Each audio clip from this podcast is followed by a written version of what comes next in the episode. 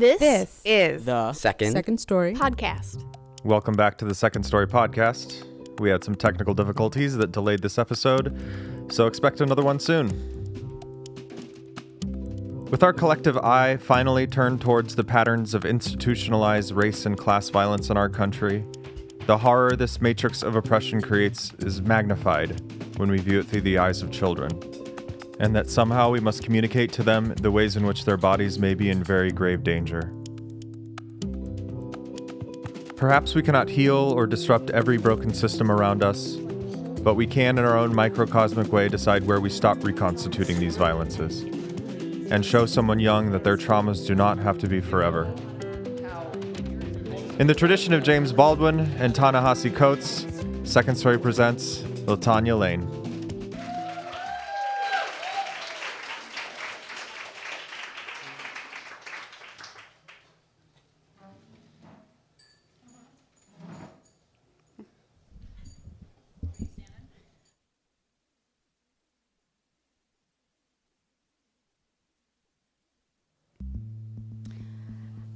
Have a great memory for dates, but there are a couple that stand out for me.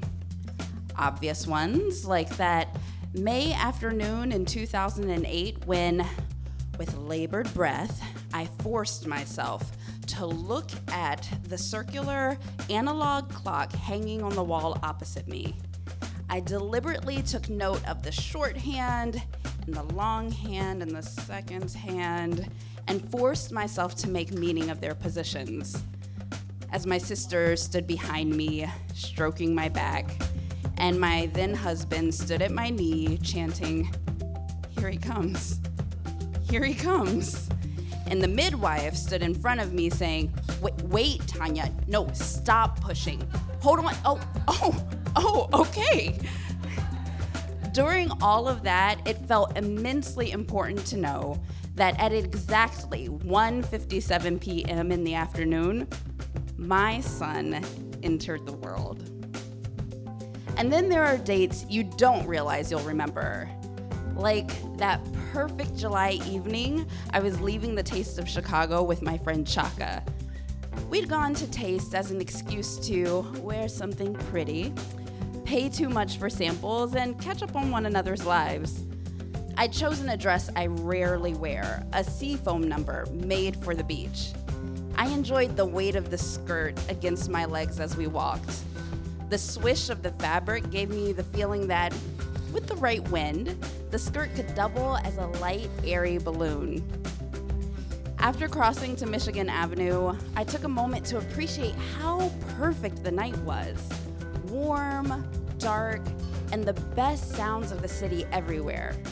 Conversation punctuated with laughter, a talented musician covering Isn't She Lovely on the saxophone.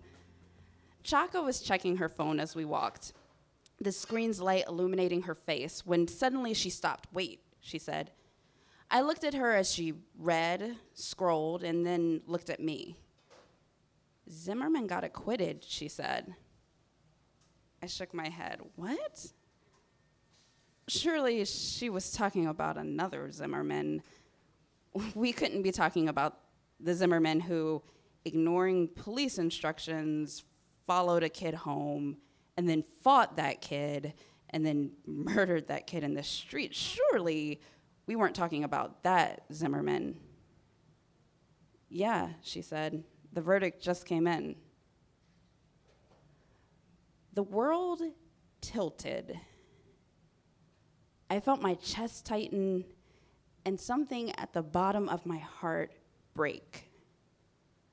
I sat down on the sidewalk, my perfect summer dress spread about me, deflated. Chaka's mouth turned down as she looked at me. Are, are you okay? I tried to force air into my lungs, but it was work, and I suddenly felt so very tired. I nodded and shook my head. She sat down with me for a while, and though we eventually left, in a lot of ways, I never got up from that sidewalk. Seven years after that May afternoon, and just two years after that July evening, I stood in my apartment. It was a tiny number with five rooms. The kitchen and living room split evenly between one another, the stove catty corner to the wall where the couch sat. I stood in the kitchen with my back to the stove, where I could see into every room and assessed the level of filth. Laundry spilled out of the hamper in my room, dishes filled both sinks. I couldn't quite identify where all the stains on the stove had come from, and there was something sticky on my foot from a spot on the floor. I could put it off no longer. The time had come to clean. Just as I was finding a playlist to support me in my least favorite activity, my son em- emerged from behind his grape colored bedroom door, holding Candyland. He came out of his room and stood in front of me wearing gray gym shorts, a t shirt, and his Spider Man slippers. His curly hair added three inches to his height, but he still only came up to my rib, rib cage. Let's play a game, he said. A game sounded fun. and might have been a good idea since we were in the middle of winter and cooped up in our tiny apartment, but the mess was winning and definitely needed my attention more than the cotton candy princess. So I said, I can't play a board game with you now. I need to clean, but I'll play with you later. I put on my headphones and scrolled through my playlist to decide which Sasha Fierce number would usher me into cleaning. But before I could tap play, he lost it. He started screaming, You're just on your phone! You're never gonna play with me! The illogic of this statement irritated me, but it was the screaming I couldn't abide. Look, I said, don't yell. You can play with toys or watch a movie or please help me clean. But cleaning has to happen right now.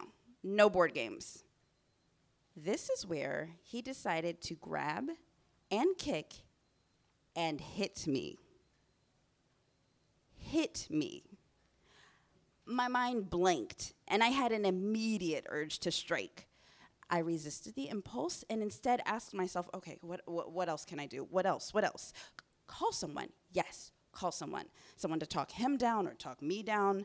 I called my sister. No answer. I called my dad. No answer. My mother, my brother, two close friends. No answer. I took a deep breath. You cannot hit me, I said. He raised his hand and hit me again. Y'all. The whole thing felt like a challenge, like an old Western showdown. Like everyone in the saloon is laughing it up and having a good old time until baby Fast Fingers smacks Mommy the Law all the music stops, the laughter stops, and everybody watches, wondering what's to happen now. Because something has to happen. Light skinned as he is, my baby is still too brown to be hitting authority figures. the defiance guiding my son's hand that night is a defiance that could get him labeled as troubled at school or insubordinate at work or resisting arrest at a traffic stop. That he didn't know that terrified me. As a child, I remember thinking my parents were overzealous with their spankings. I'm not a bad kid, I would think. Now, as a parent, I understand their discipline was less about goodness and more about fear, mine and theirs. Their fear sat like thick clouds over our lives, sometimes overflowing into a violent rain. Whether it drowned us or allowed us to our lives to take root, I don't know. But for them, part of parenting me had to involve teaching me the fear of living black in this country. And their fear of being black in this country drove their strict management of my behavior. It didn't matter whether the infraction was real or perceived. It didn't matter the motivation of my actions, whether curiosity, mistake, or malice. What mattered was I learned the code of acceptable behavior and learned to perform it reflexively. Because a step out of line, perceived or real, was a step towards a pain they didn't wield. and they couldn't control. And since that July evening, so much of what I'd see on the news was images of black suffering and death. Videos of a child in her desk being flipped over and slammed into the floor by a security officer because she refused to give up her cell phone.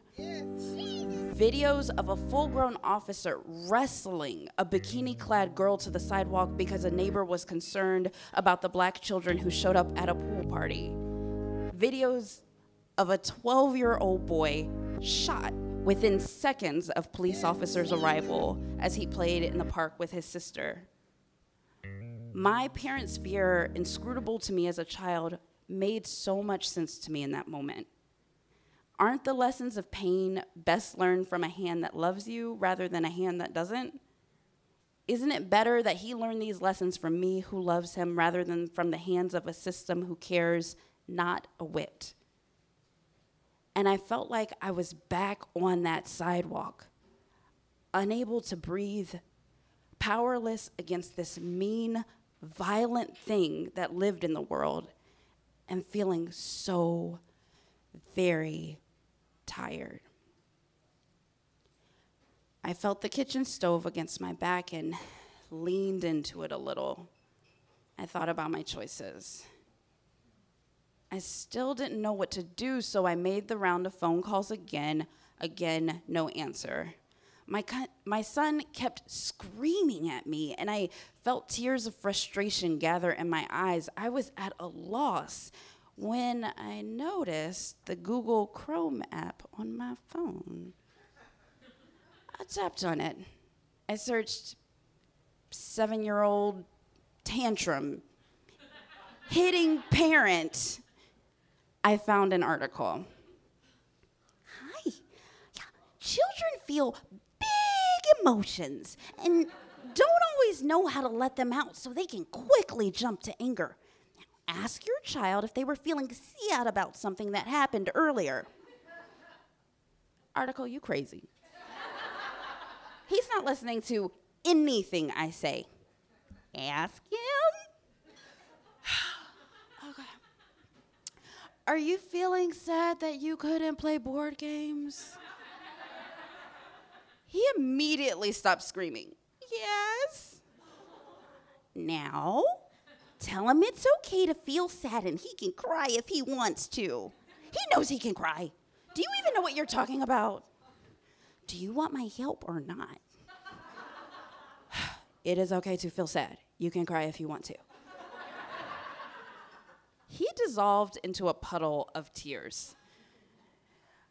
The risk of my choice to not spank is not lost on me. The argument for beating respectable behavior into black children gets deployed from all corners. It's a logic that's alluring.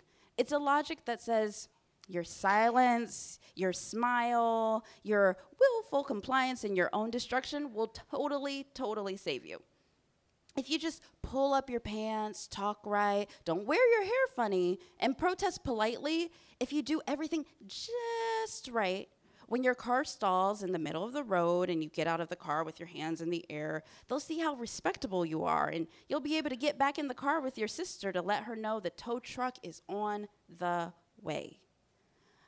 Unless, of course, because of your blackness, you're seen as a big bad dude rather than someone in need of help. During this time of protest and unrest, I often feel like I'm sitting on the sidelines. And a lot of that is because of momming. All of my extra time is spent doing homework, planning meals, managing emotions, and keeping everyone on schedule. Despite my interest in making change in the world, with the exception of a personal in- invitation from the Obamas to play spades, um, 8:30 bedtime is pretty much law in my home. My heart breaks at every new video I can't watch of a black body crumpling to the ground as state purchased bullets rip through flesh. And I hate that the best I can do these days is post an article on my Facebook feed. But sitting on the floor of my kitchen, talking my son through his feelings and not hitting him felt like a moment. A moment, however brief, I could show him that in our house, the fear of state sanctioned violence did not call the shots and did not justify putting hands on him. Not laying hands on my son felt like a way to get up from that sidewalk and walk forward. Not letting the fear of what this country might do to him drive my hand to sear lessons into his flesh felt like a way to say, Your emotions, your frustrations, your successes, your curiosities, your mistakes, and even, baby, even your malice, the entirety of your beautiful black life deeply, deeply matters.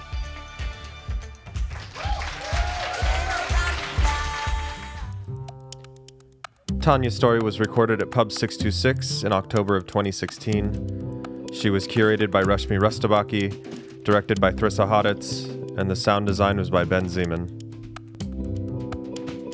Second Story is supported in part by the Chicago Community Trust, the MacArthur Funds for Arts and Culture at the Richard H. Driehaus Foundation, the Gaylord and Dorothy Donnelly Foundation, a city arts grant from the City of Chicago Department of Cultural Affairs and Special Events, the Arts and Business Council of Chicago, the Arts Work Fund for Organizational Development, and many generous individuals like you. I'm Nick Kawahara, and This, This is the Second. second story podcast.